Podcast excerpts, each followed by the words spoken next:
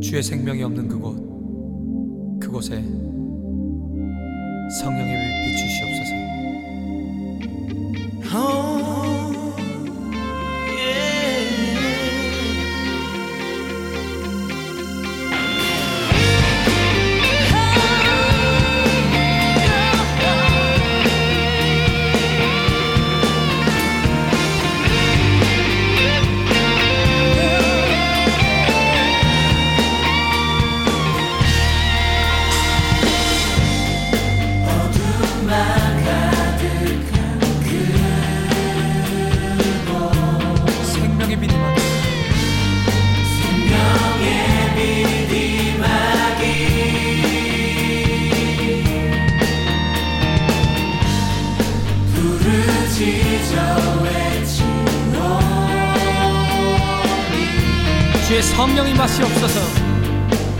부르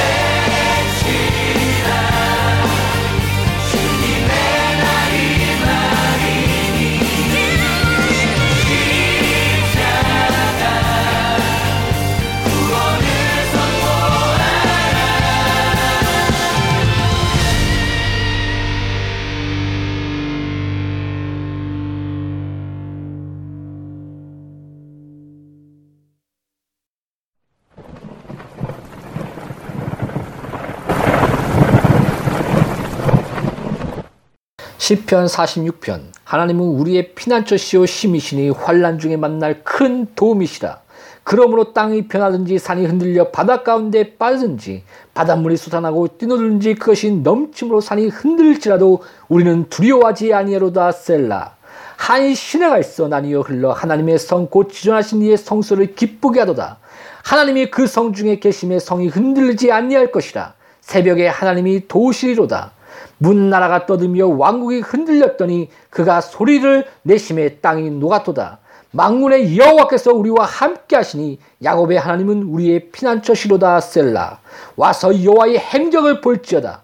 그가 땅을 황무지로 만드셨도다. 그가 땅 끝에서 전쟁을 쉬게 하시며 활을 꺾고 창을 끓이며 수레를 불사르시는도다 이르시기를 너희는 가만히 있어. 내가 하나님됨을 알지어다. 내가 문나라 중에서 높임을 받으리라. 내가 세계 중에서 높임을 받으리라 하시도다. 망군의 여호와께서 우리와 함께 하시니 야곱의 하나님은 우리의 피난처시로다 셀라. 1절 하나님은 우리의 피난처시요 힘이시니 우리의 군대나 요새들이 우리의 피난처와 힘이 아닙니다. 이스라엘은 유일하게 참되시며 살아계신 하나님이신 여호와를 자랑합니다. 다른 민족들은 근접할 수 없는 바위산에 자리 잡고 철문으로 단단히 잠긴 난곡물락의 성체를 자랑하지만 하나님은 이 모든 것들보다 훨씬 더 나은 피난처시며 적지에서 전투가 벌어질 때 여호와께서 그분의 백성 편에 서심으로써 용맹스러운 모든 군대나 전차와 말보다도 훨씬 탁월한 도움을 베푸십니다. 십자가 군사들은 이 점을 기억하고서 안심하며 하나님 안에서 가고 담대해야 합니다. 여기서 우리의라는 표현을 잊지 마십시오. 그대의 운명이 하나님 안에 있음을 확신하십시오. 그리하면 그는 나의 피난처시요 힘이시라고 고백할 수 있을 것입니다. 하나님이 다윗 시대에서뿐만 아니라 바로 지금도 우리의 피난처심을 잊지 마십시오. 오직 하나님만이 모든 것 안에서 우리의 모든 것이 되십니다. 다른 모든 피난처들은 거짓된 것들이며 다른 모든 힘은 허약하기 짝이 없습니다. 왜냐하면 힘은 하나님께 속한 것이기 때문입니다. 반면에 하나님은 무소불능하시며 우리는 그 어떤 긴급한 상황에 직면해도 그분을 의지하여 거뜬히 방어해낼 수 있습니다. 그리고 하나님은 환란 중에 만날 큰 도움이시라. 바로 하나님은 환란에 처한 당신의 백성을 건지심으로써 그들의 도움이 되심을 증거해 오셨습니다. 그는 공경에 찬 자신의 백성을 결코 내버려 두지 않습니다. 그는 진정으로 효과적으로 그리고 지속적으로 그들의 도움이 되십니다. 그는 그들과 함께 혹은 가까이 계시며 그들 곁에서 그들을 구원할 준비를 갖추고 계십니다. 그는 어떤 친구나 친척보다 더 가까이 계시며 심지어 환란 그 자체보다 더 가까이 계십니다. 큰 위로가 되는 이 모든 사실 이외에도 필요한 때에 그분의 도우시는 손길이 함께한다는 점을 덧붙여 생각할 수 있습니다. 그는 겨울이면 떠나버리는 제비들과 같지 않습니다. 그는 어려운 때의 친구시며 진실한 친구가 되어 주십니다. 우리의 삶이 매우 암울할 때 담대한 마음으로 자 함께 시편 46편을 노래하자라고 말하십시오. 하나님은 위험한 때에 튼튼한 요새와 굳건한 바위가 되시며 잘나는 대적이나 낯선 대적들로부터의 모든 공격을 막아주는 방패이자 검이십니다. 또한 그 이절에 그러므로 우리는 두려워 아니하리로다. 바로 시편 기자는 그러므로라는 표현을 매우 즐겨 사용합니다. 그의 시는 이성에 결여된 황홀한 감정의 표현이 아니라 수학적인 논증처럼 논리적입니다. 이 단어는 다음 구절의 내용을 추론하게 합니다. 우리는 두려워 아니하리로다. 하나님이 우리 편에 계신다면 두려움이란 부질없는 것이다. 권능과 사랑으로 충만하신 그분이 계신 곳에서 우리가 움츠려들어야 할 이유가 무엇이겠는가 이렇게 외치는 것입니다. 땅이 변하든지 비록 눈에 보이는 모든 것들의 기초가 완전히 변할 정도로 대격변이 일어난다고 하더라도 산이 흔들려 바닷 가운데 빠지든지 비록 피조물들 중 가장 견고한 것이 곤두박질 쳐서 완전히 파괴된다고 하더라도 이 두 구절은 상상할 수 있는 한 가장 끔찍한 소동을 묘사하고 있으며 왕조의 정복, 민족의 파멸, 가족의 파산, 교회에 대한 핍박, 이교도의 통치, 혹은 어떤 시대를 막론하고 신자들의 믿음을 시험할 수 있는 모든 것들을 포함합니다.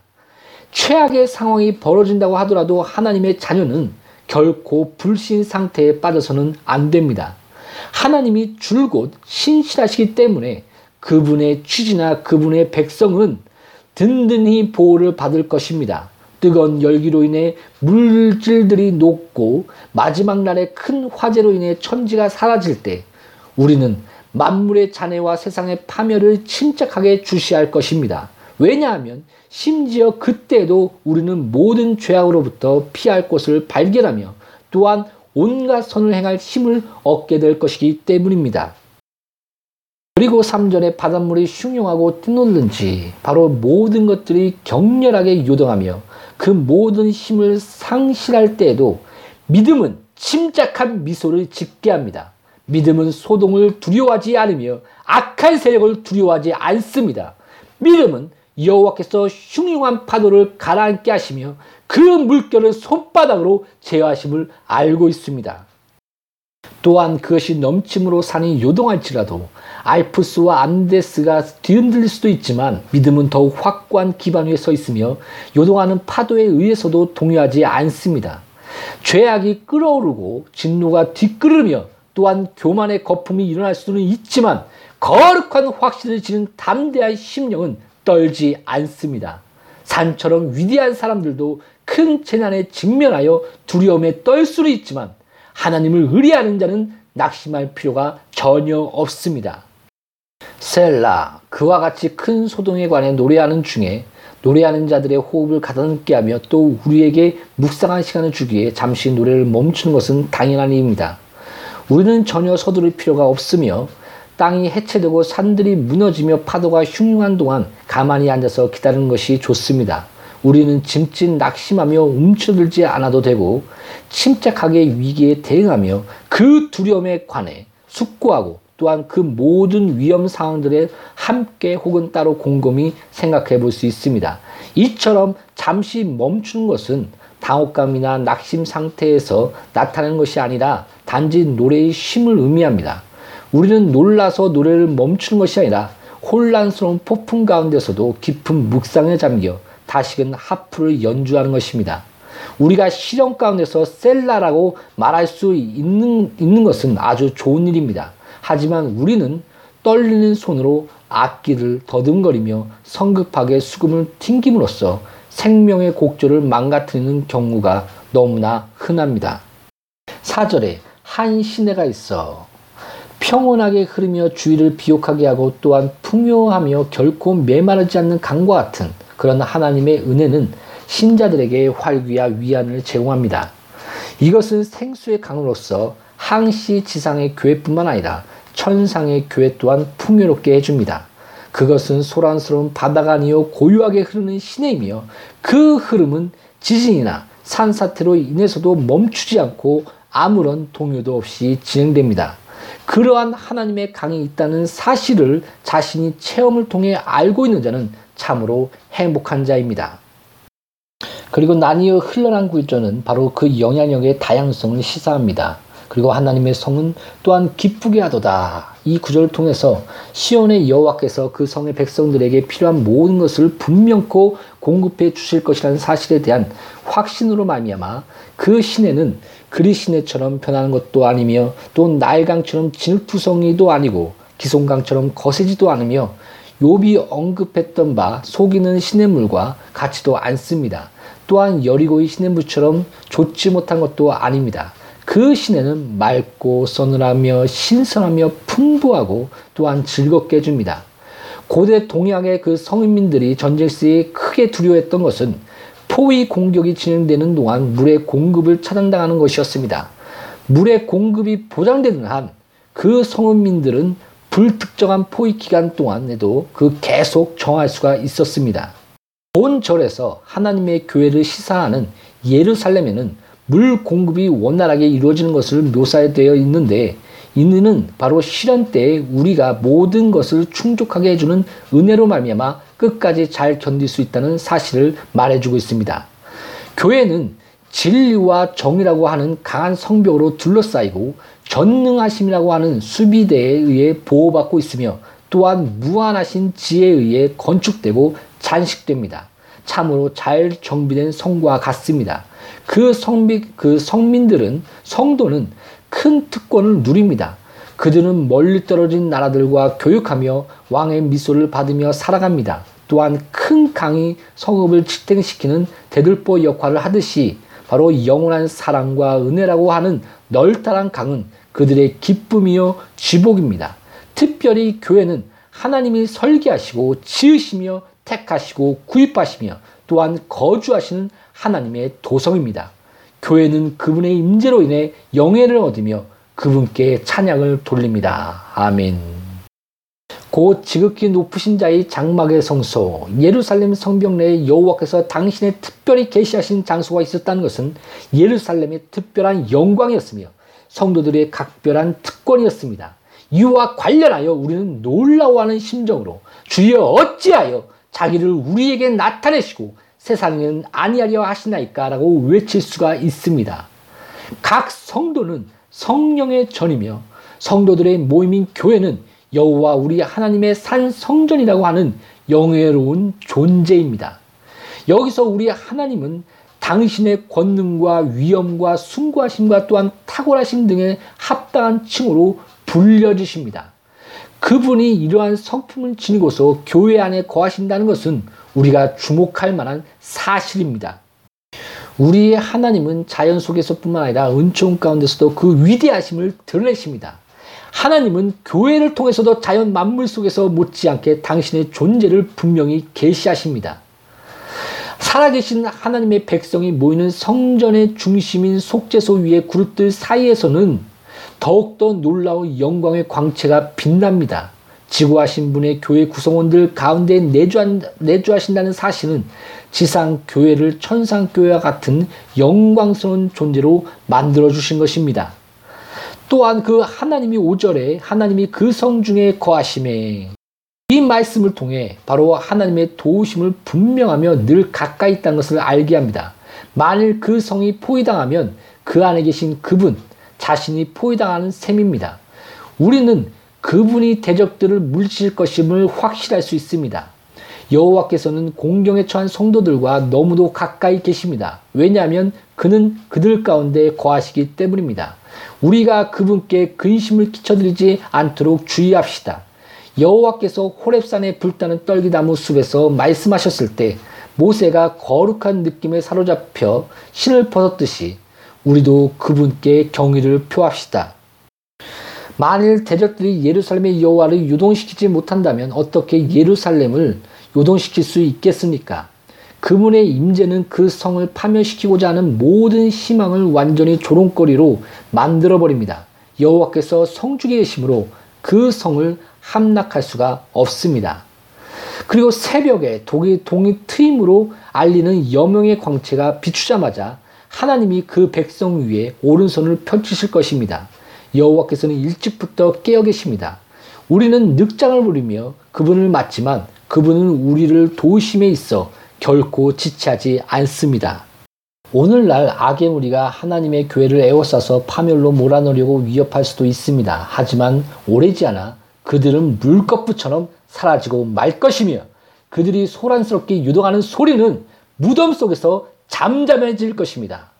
동이 트기 직전에 가장 어두운 시각입니다. 바로 그때 여호와께서는 당신의 교회를 돕는 위대한 조력자로 나타나실 것입니다. 아멘. 하나님이 도우실로다. 하나님은 성 내부에서 필요한 것들을 풍성하게 공급하시며 성문 밖에서는 대적들을 천사들에 의해 격파당했던 하나님의 군대들처럼 무더기로 쌓으실 것입니다. 6절에 이방인들이 호나하며 왕국이 동하였더니 바로 열방들은 격분한 고함을 지르면서 마치 개걸스럽게 먹이를 노리는 이리 때처럼 여호와의 성을 치러 모여들었습니다. 그들은 거품을 물고 부르짖었고 폭풍과 휘몰아치는 바다처럼 거세게 날뛰었습니다. 왕국 전체가 혼란에 휩싸였습니다. 거센 침략자들이 자국민들을 전쟁터로 동원시키므로 또 일대 소동을 야기시켰으며 예루살렘으로 진군해 가는 중에 곳곳을 폐허로 만들었습니다. 왕들의 머리에서 왕관을 떨어졌고 그들의 부자는 마치 폭풍과 나무, 폭풍 후에 나무가 흔들리듯이 뒤흔들렸으며 또한 강한 제국들도 태풍에 맞아 뿌리 뽑힌 소나무처럼 쓰러졌습니다. 모든 것이 혼란에 빠졌고 여호와를 모르는 모든 사람들이 깊은 좌절감에 빠졌습니다. 저가 소리를 바라심에 땅이 녹아도다. 바로 그때 여호와께서는 단 한마디 말씀으로 폭풍우를 다스렸습니다. 그분의 음성을 바라시자 강건한 심령들이 녹아버렸고 고만한 군대들이 해체되었으며 또한 승승장구하던 세력이 쇠약해졌습니다. 하나님의 권능이 가시화되었을 때 처음에는 혼란이 더욱 가중되는 듯 했지만 땅이 밀랍처럼 녹는 듯 했고 사람들이 가장 견고하다고 믿었던 것들도 마치 재단 위에 놓인 수양의 기름처럼 녹아버렸습니다. 하지만 곧바로 평강이 뒤따라왔고 사람들의 맹렬한 기세가 가라앉았으며 회개할 수 있는 심령으로 누그러졌습니다. 무자비한 자들이 침묵했고 하나님의 말씀은 얼마나 막강한 위력을 발휘하였는지 바로 성육신 하신 말씀은 얼마나 막강한지 그것을 보여줍니다. 그 영광의 말씀은 모든 심령을 사랑으로 녹여 그리스도께로 이끌며 모든 핍박과 전쟁과 반역들을 영원히 사라지게 합니다. 7절에 만군의 여호와께서 우리와 함께 하시니 야곱의 하나님은 우리의 피난처시로다 셀라 시온이 안전하며 시온의 대적들에게 멸망이 임하고 많은 이유가 바로 여기에 있습니다. 여호와께서는 천사들과 별들과 폭풍우와 하늘의 모든 군대를 다스리십니다. 또한 하늘들의 하늘도 그분의 통치하에 있습니다. 세상 만민의 군대들도 비록 자신을 알지 못한다고 해도 그분의 뜻에 의해 사용됩니다. 땅의 총사령관이자 바다의 제독이신 여호와께서 우리의 편이 되십니다. 그분께 대하여 싸우는 자들에게는 재앙이 임할 것입니다. 왜냐하면 그분이 말씀으로 그들을 흩으실 때 그들은 바람 앞에 연기처럼 날아가고 말 것이기 때문입니다. 만군의 여호와께서는 임마누엘이시며 야곱의 하나님은 우리의 높은 피난처가 되십니다. 회중이 이 흥겨운 내용의 환호성 가운데 노래할 때 노래하는 자들과 연주하는 자들은 자신의 악기를 새롭게 가다듬기 위해 자연스럽게 잠시 멈추었습니다.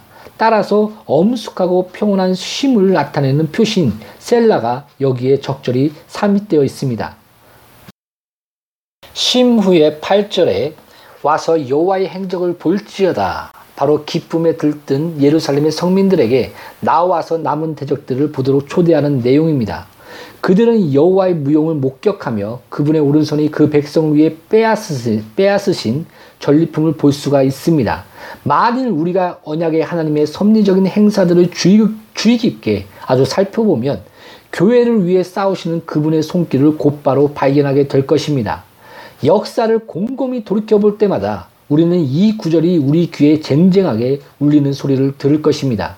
또한 신문을 읽을 때에도 우리는 마치 요셉이 이스라엘을 위해 애굽을 다스렸던 것처럼 교회의 머리 대신 주님이 자기 백성의 유익을 위해 만민을 다스리심을 우리는 엿볼 수 있을 것입니다. 그리고 땅을 황묵해 하셨도다. 그는 파괴자들을 멸하시며 황묵해 하는 자들을 황묵해 하십니다. 이 구절의 진실성은 역사적으로 입증되어 왔습니다. 아수르, 바벨론, 페트라, 바산, 가나안 등이 황폐된 도시들이 바로 그 증거입니다. 고대의 석관들에도 여호와의 행사들이 기록되어 있습니다. 그분의 왕권과 주장을 거스르는 곳마다 폐허로 변하였습니다. 죄악이 열방에 짙은 그림자를 드리웠고 그 왕궁들을 폐허로 만들었습니다. 이 시편 기자의 당대에는 바로 하나님이 개입하사 이스라엘의 대적들을 물리치는 기념할 만한 사건들이 실제로 발생했을 것입니다. 그 대적들의 파멸을 보았던 그는 그들을 위해 시행된 무서운 공의의 사역들을 주의 깊게 돌아볼 것을 자기 동포들에게 청하였습니다. 부서진 성체들과 폐허로 된 수도원들은 억압과 미신을 멸하신 여호와의 승리를 기르는 기념물로 남아 있습니다. 이와 같은 파멸은 앞으로도 계속 임할 것입니다. 음울하게 쌓인 자매더미들과 산자들의 무덤들이여 여자들을 매장한 지하 무덤들이여 거짓의 도피처들을 인해 무던질 것이며 그 황폐한 자리에는 올빼미와 박쥐와 또한 승냥이가 서식할 것이다. 9절 저가 땅끝까지 전쟁을 쉬게 하시며 그분의 음성은 전쟁의 소동을 진정시키고 평강의 침묵을 도래케 합니다. 대적들이 아무리 먼 곳으로부터 왔다고 해도 또한 그들이 아무리 잔혹스럽다고 해도 그는 그들을 두렵게 하사 잠잠케 만드십니다. 그는 큰 세력들을 처부수사 다시는 분란을 일으키지 못하게 하십니다. 그는 자기 백성을 위해 평온한 휴식을 제공하십니다. 활을 꺾고 그는 죽음으로 몰아넣는 빠른 날개들을 무용지물로 만드실 것입니다. 창을 끊으며 그는 강한 자의 창을 흔들리게 하십니다. 수레를 불사르시는도다. 그는 거만한 전차들을 그 살인 병기들과 함께 불사르십니다. 그는 온갖 종류의 무기들을 무더기로 쌓은 후에 철저히 파괴시키십니다. 옛적의 유대에서 그리하였듯이 다가올 시대는 온 땅에서 그러한 일이 발생할 것입니다. 평강의 왕이 행하시는 일은 참으로 복되십니다. 그러한 일이 문자적으로 일어날 때가 도래할 것입니다. 그분의 백성을 대적하는 영적 대적들은 이미 멸망당하여 그 힘을 상실했습니다. 하지만 우적인 평화의 승리를 축하하고 모든 살인 무기들이 철저히 파괴될 날이 아직 남아 있습니다. 예수께서 임하시는 날에 거두실 궁극적인 승리는 그 얼마나 영광스럽겠습니까? 그때에는 모든 대적들이 티끌을 핥을 것입니다. 그리고 10절에 이르시기를 너희는 가만히 있어 내가 하나님됨을 알지어다. 너희 대적들이여 손을 거두라. 너희 신자들이여 가만히 앉아 끈기 있게 기다리라. 그분의 진노를 두려워하는 자들이여 여호와께서 하나님이심을 알지어다. 그분의 의로우신 보호를 받는 자들이여 오직 그분만을 경외하라. 그분의 성품을 그 누구도 제대로 선언할 수 없으므로 의미심장한 침묵으로 하여금 찬미를 대신하게 하라. 불신자들의 자랑과 겁에 질린 성도들의 소심한 예감은 과거에 행하신 여호와의 크신 사역들을 생각함으로 말미암아 우리는 진정되어야 합니다. 내가 열방과 세계 중에서 높임을 받으리라 하시도다. 열방과 세계는 하나님을 망각하고 우상들을 섬기지만 여호와는 그들에 의해 영광을 얻으실 것입니다. 하나님의 그 약속들이 밝듯이 선교의 정망도 밝습니다. 그 누구도 그분을 망각하지 않도록 합시다. 본절의 엄숙한 그 선언은 반드시 실현되어야 합니다. 만민들의 사악함과 타락 상태가 아무리 심하다고 할지라도 하나님은 그들 중에서 높임을 받으실 것입니다.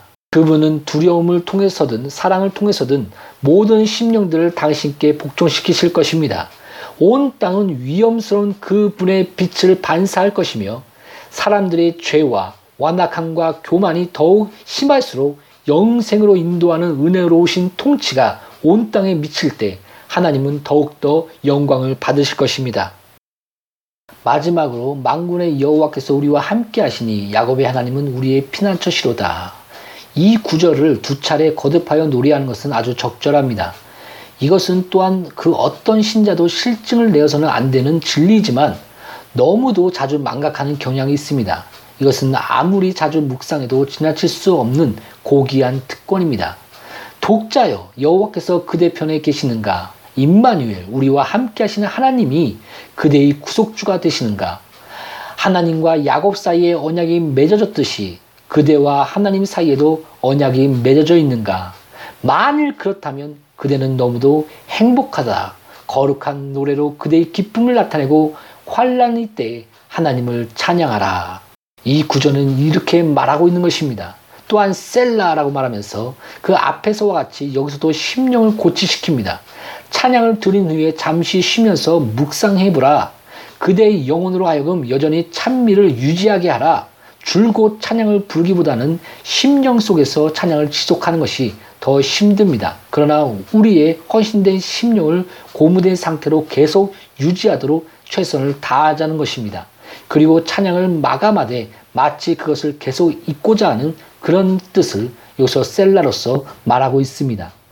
셀라는 그 노래를 멈춘 것을 요청하되 평온하고 즐거운 침묵 가운데 멈출 것을 요청합니다. 셀라가 현악 소리를 높, 높일 것을 요청하되 수금과 음성이 다시 소리를 냅니다. 셀라가 찬미의 목소리를 마감 짓듯 그 하나님을 향한 우리의 심령은 여전히 고무되어 있는 것입니다. 망군의 여호와께서 우리와 함께 하시니 야곱의 하나님은 우리의 피난처가 되시도다. 셀라.